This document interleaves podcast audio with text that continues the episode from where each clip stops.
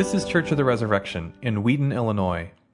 This week's sermon is by Pastor Will Chester and is part six of Revealing the Heart of God, a journey through the minor prophets. Well, good morning. My name is Will Chester. I'm the youth pastor here. It's a pleasure to, to have you with us. If you're just joining us today, we're in a, a summer series looking at the minor prophets. So, the minor prophets are a, a group of books in the Old Testament. They're usually shorter and uh, and they speak some, some harsh words, some challenging words to the people of God. And uh, I mean, it's not, not exactly light morning reading to dig into the prophets. And for some people, this is too much. This is too much for them. And was, a few years ago, I was talking to a friend of mine who had left his Christian faith and was reflecting back on it. He was, he was angry, he was bitter, he felt like he had lost years of his life. And he said, he said to me, Will, aren't you just tired of feeling guilty all the time? Aren't you just tired of feeling bad about yourself all the time? I mean, his picture of God was, was this angry and vindictive God that was pointing out all of his mistakes and just laying them upon his shoulders. And finally, he, he had just had enough. He said, I'm not doing this anymore. He said, Look, life is messy. We make mistakes, and we just move on. That was his response, this feeling of guilt. And I'm concerned about that because I know that there are many of us, even here in this room, who would describe our spiritual lives in a similar way. We constantly feel racked by guilt even worshiping here week after week after week. My friend's right about something. We're not meant to live that way, it's no way to live. But I'm concerned about the alternative. Because as some people have noted, there is a what they call strange persistence of guilt in our society, even among non religious, non Christian people. There's a persistence of guilt. And here's how it goes through technology, I mean, we, we understand more than ever how our actions right here in the United States and Wheaton even affect people all around the globe. And we see pictures of suffering on the TV, and we know that we have the resources to get on a plane, to fly there, and do something about that suffering. And we don't.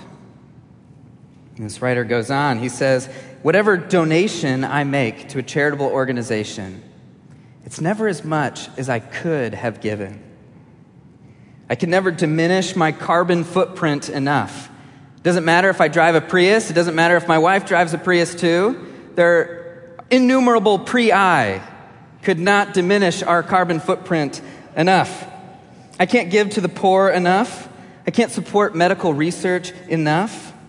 And then you add to that these, these systems that we benefit from colonialism, slavery, structural poverty, water pollution, deforestation. There's an endless list of items for which you and I can take the rap. Who can stand under that kind of guilt? And most of us find that we can't. And so we move into denial or despair because we can't sit with that guilt. We simply can't do it. And so that's the question I want to bring to Micah this morning. That's the question I want to bring to this prophet. What do we do with our guilt? And Christian and non Christian alike have to answer this question. And this morning, what we're going to see is that in Micah, we meet a God, yes, of judgment, but also of mercy. We meet a God of judgment and mercy who exposes our sin so that we can be healed. And this is the good news that our culture needs to, needs to hear. Because right now there's a reckoning happening, right? And there's blame being cast all around. You never know who's going to drop next. And most of that blame, or much of that blame, is well placed, it's deserved. But our culture doesn't know how to do the other part, the mercy part, the restoration part. How do you assign true and proper guilt to somebody, but then bring them to a place of healing where they don't have to bear that guilt for the rest of their lives? See, what Micah shows us is that guilt isn't a dead end. It's not a condition that we just bear under our whole lives. We don't need to look for detours around it. Rather, our, your guilt can be a temporary and indispensable bridge to living in the embrace of a merciful God. I'll say that again. Your guilt can be a temporary and indispensable bridge towards living in the embrace of a merciful God. It's the mercy of the Lord that gives us courage to face our guilt head on and also be freed from it. That's where we're headed this morning. So, first, we're going to talk about how God exposes our sins that we can be healed. Second, we're going to talk about some of these, some of these responses, like denial and despair, that keep us trapped in guilt. And finally, we're going to look at how God's mercy frees us from guilt. So let's jump in. Who's Micah? We don't know much about Micah, but we learn a couple things. In the first verse, we learn that he's from Moresheth, which is a village out in the country. And so Micah is a he's a country boy. And yet he's called to speak to the capital cities of, of Israel and Judah, Samaria and Jerusalem. This one, two nations that, that once were one nation and should be one nation. He's called to speak to them and he's called to, to give a challenging message. Verse, uh, chapter 3, verse 8, he says, As for me, I'm filled with power, I'm filled with the Spirit of the Lord, with justice, with might, to declare to Jacob his transgression and to Israel his sin. So, what's the sin of Israel and Judah? Well, there are two things, and these two things come up over and over again in the prophets.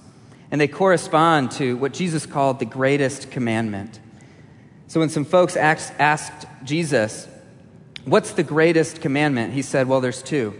The first is to love God with all your heart, soul, mind, and strength. And the second is to love your neighbor.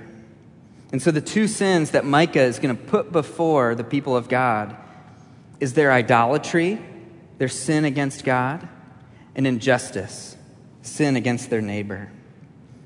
Micah says that the high place, the place where wor- uh, idolatrous worship has started to happen, is in the very temple, is in Jerusalem. It's this disease that's come all the way home. And one of the reasons that idolatry is so attractive in the ancient world is that you could remain a quote unquote true worshiper of the one God and add in idolatry as well.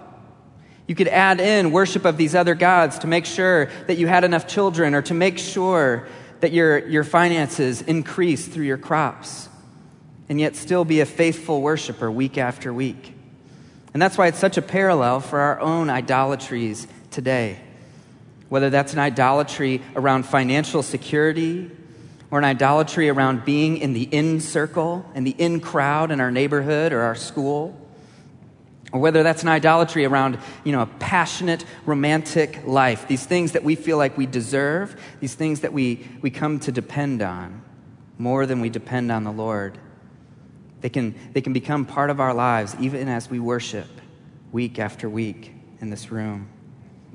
And so micah looks forward to the day when as it says in chapter 1 verse 7 when all of Israel and Judah's carved images shall be beaten to pieces and all her idols laid waste. Israel is purified of these things that lead her astray. And secondly, Micah, Micah talks about injustice. And so at the time that Micah is prophesying, you have the tiny nations of Israel and Judah, and they're surrounded by this huge world superpower of Assyria. And as Assyria comes closer and closer and closer in this time of international anxiety, the position of the poor gets more and more fragile. Refugees are starting to come into Judah's midst. And the power, the people in power, the people with, in a position to be able to help the poor, to harbor them, instead of doing that, start to build the cities on their blood. And so they want something and they take it. Micah says in chapter 2, verse 1 they covet fields and they seize them. They want houses, they take them away. They oppress a man and his house, a man and his inheritance.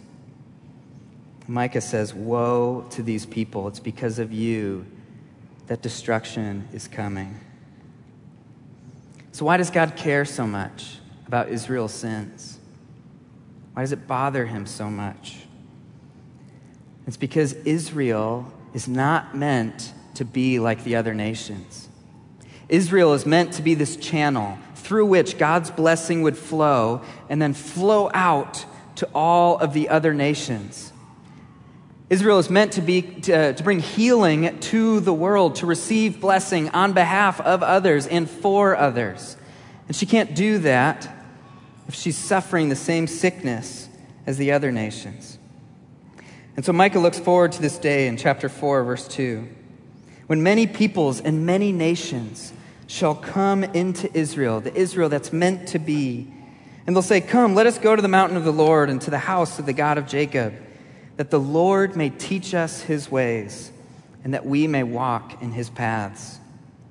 For out of Zion, out of Jerusalem, shall go forth the law and the word of the Lord from Jerusalem. He shall judge between many peoples and decide disputes for strong nations far away. I mean, don't you long for this? Don't you long for this when you, when you hear news reports about literally thousands of Nigerian Christians, our brothers and sisters, people who have visited this church? We hear about thousands of Nigerian Christians losing their lives in conflict with Fulani herdsmen. Don't you long for a judge who can step in and put an end to that violence? Don't you long for a judge who can step in in these, these economic disputes between large and powerful nations and can establish fair economic practices that bring a competitive balance to the world, not so that one nation can keep their power, but so that all nations have an equitable chance at flourishing? Don't you long for a judge who can step in and allow all peoples to prosper? That is what Israel is meant to be. That is why God cares so much about her sin. And so Micah sees this day when the nations don't need swords anymore, they don't need spears anymore, and they turn them into agricultural tools, garden hooks. He says, Nation won't lift up sword against nation, neither shall they learn war anymore. And then this beautiful line that's sung in the Hamilton musical. And every man shall sit under his own vine and fig tree, and no one shall make them afraid.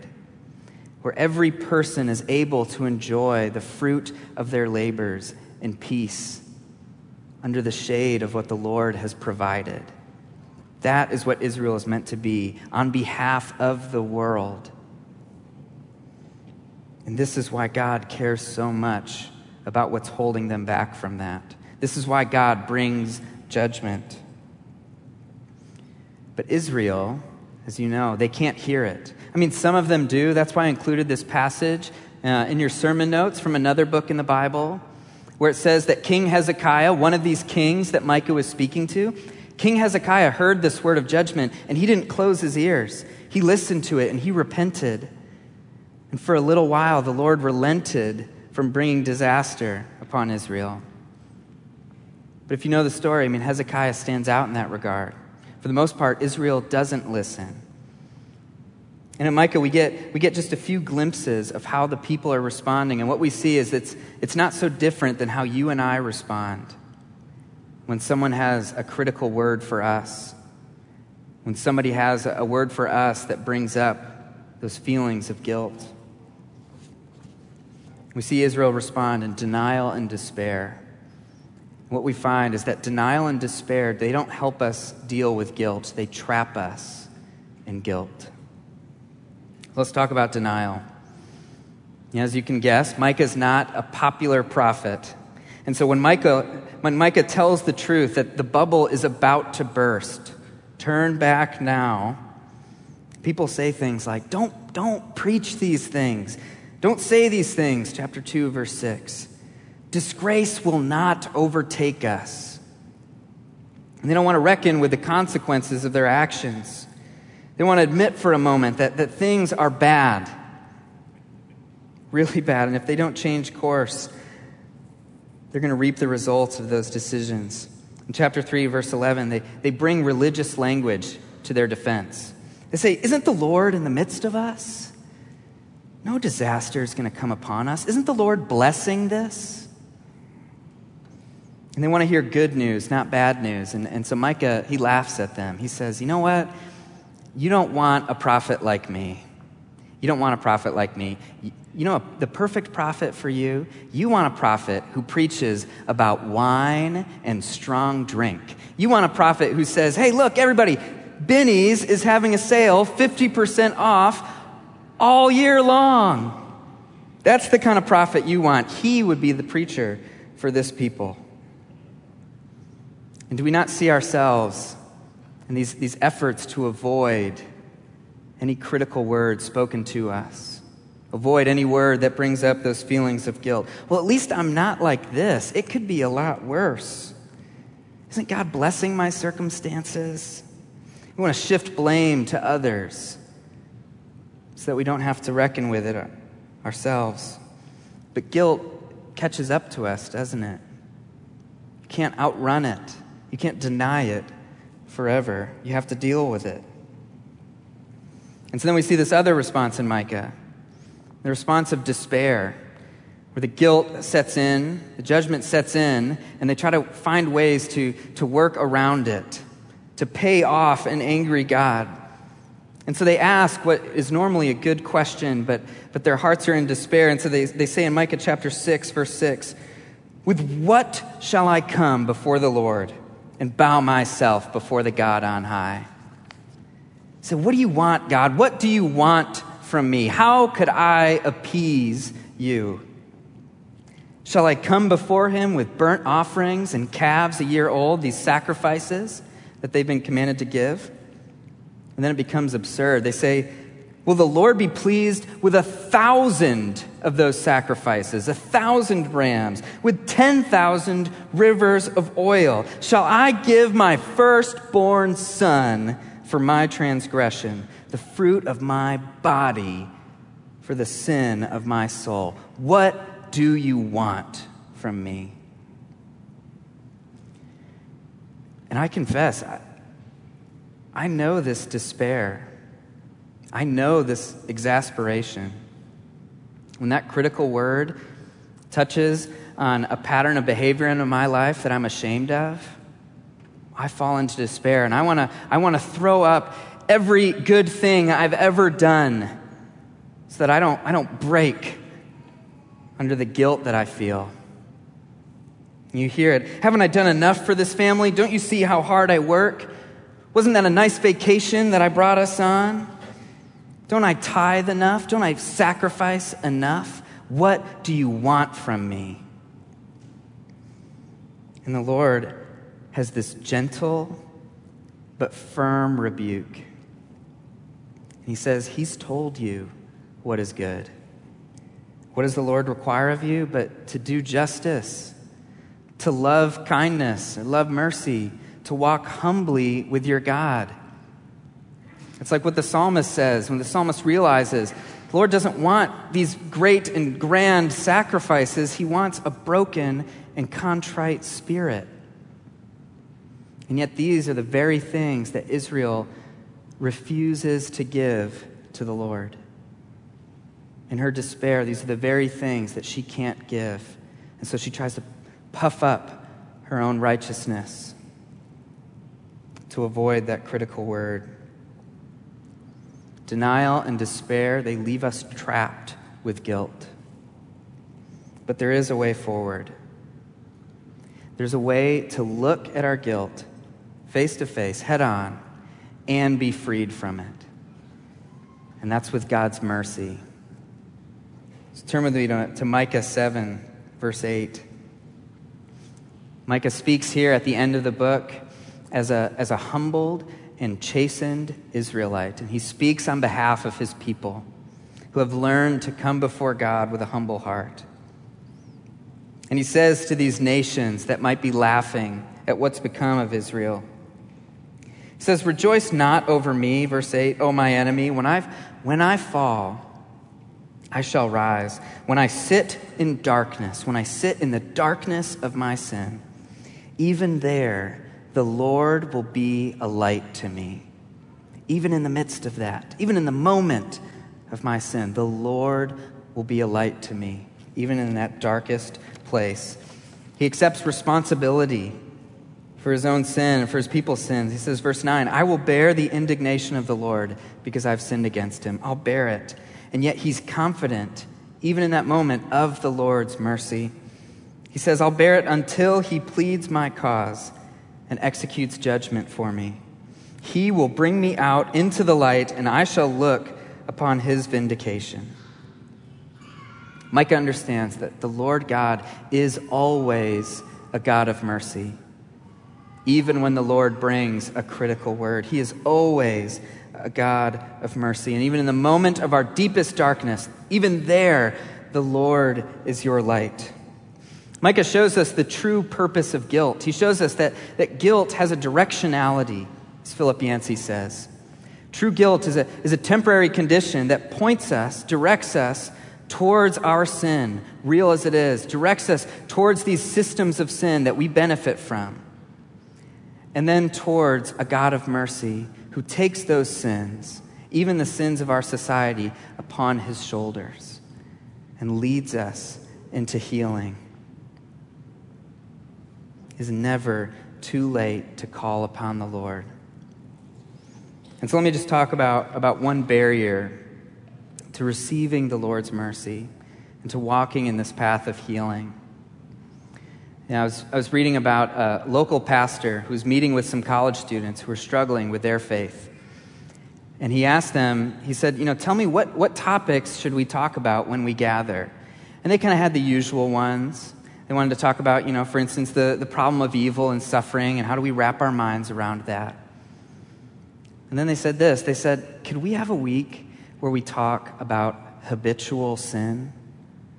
Could we talk about habitual sin? Could we talk about those sins that we fall into maybe day after day, maybe week after week? We, we count the days in between our, our successes and our failures, but yet again we fall into them. A bad temper, a, a pattern of, of hurting people with our words perhaps an addiction to substances, perhaps an, an, addiction to inappropriate images on a screen. Could we have a day where we talk about that? And so they did, and the pastor asked them, he said, So, you know, when you're, when you're dealing with this, when you're dealing with habitual sin, as it seemed like many in that room were, as maybe some of us are this morning, reflecting back on, on our decision, decision making even last night, how, how does the Lord look at you in that situation? And each of the students, one by one, expressed something like, it just feels like God is disappointed in me. I just live with this, this general sense of disappointment, waiting for the next time where I screw up again. And the, and the pastor said, Wait, but none of you said that, even in this moment of darkness, none of you said, Well, I know that the Lord loves me. He said, Didn't all of you grow up in church? Didn't all of you grow up reading the Bible? I said, Yeah, like I know He forgives me, but it was an intellectual thing. It wasn't something that had, had made its way into their hearts. And so I want to speak to that this morning. If you are someone who is struggling with a habitual sin, a pattern of grievous behavior, then the remedy for you isn't just to, to hear this word that I'm preaching this morning and try to convince yourself of it. It's not just to memorize these verses of Micah, even though that would be a good thing. But it's, it's to bring that pattern of behavior into the church. It's to bring that pattern of behavior that you're ashamed of, that you're embarrassed by, into a conversation with our pastoral staff it's to bring that into a conversation with your res group leader or with, with other men or women that you trust, to expose it before others. Because the lie that you're working against is that if you do that, you're going to be met with judgment. And that is a lie. Lord willing, and yes, it's, it's happening even now, this church is a place of mercy. This church is a place where you can hear words of mercy face to face from Jesus Christ, speaking through the body of Christ. You can, you can be healed from the lie that you can fix this on your own if you just keep it hidden away and keep chipping away at it. You can be healed from the lie that you'll have to deal with this your whole life. That's not true. That's a lie. The devil is a liar. He wants to tell you that you're going to be stuck in this sin for your whole life. You're going to be stuck with guilt your whole life. And that doesn't have to be true. Transformation in this life is possible. Now, you may be tempted your whole life. You're certainly not going to be perfect, but you do not have to bear under the weight of habitual sin. You don't have to bear under the weight of continual guilt. You can find healing, but you have to bring that pattern of behavior into the church, into the body of Christ, where you can be ministered to with flesh and blood, where these words can be applied to your heart. The assurance of mercy enables us to face our guilt head on so that we can be freed from it. My friend was right. You are not meant to bear guilt your whole life. Look at Micah chapter 7, verse 18. Who is a God like you, pardoning iniquity and passing over transgression for the remnant of his inheritance? He does not retain his anger forever because he delights in steadfast love. He delights in showing mercy to you. He will again have compassion on us. He will tread our iniquities underfoot. And then Micah breaks out into the second person. He says, You, Lord, you will cast all our sins into the depths of the sea. You will show faithfulness to Jacob and steadfast love to Abraham, as you have promised, as you have sworn to our fathers from the days of old. Micah is confident that God is not only a God of judgment, but he is a God of mercy who exposes our sins so that we can be healed. And you cannot experience mercy without facing your guilt. But what we find is you can't even look at your guilt unless you trust in the mercy of the Lord. And if you're waiting for that day when the Lord will plead your case, when he'll execute judgment on your behalf, Wait no longer, because the Lord Jesus Christ stands in heaven even today. He is our high priest, He is our advocate, pleading with the blood of the cross on your behalf, declaring that your sins have been cast into the sea. So let us not fear in looking at our guilt. Let us not fear in looking at those areas of our lives that bring us shame. Let us bring before bring them before a merciful Lord who invites us for our own healing and for the healing of this world. In the name of the Father, and the Son, and the Holy Spirit. Amen. Thanks for listening. Our vision at Church of the Resurrection is to equip everyone for transformation. As part of that vision, we love to share dynamic teaching, original music, and stories of transformation. For more of what you heard today, check out the rest of our podcast. To learn more about our ministry, visit churchres.org.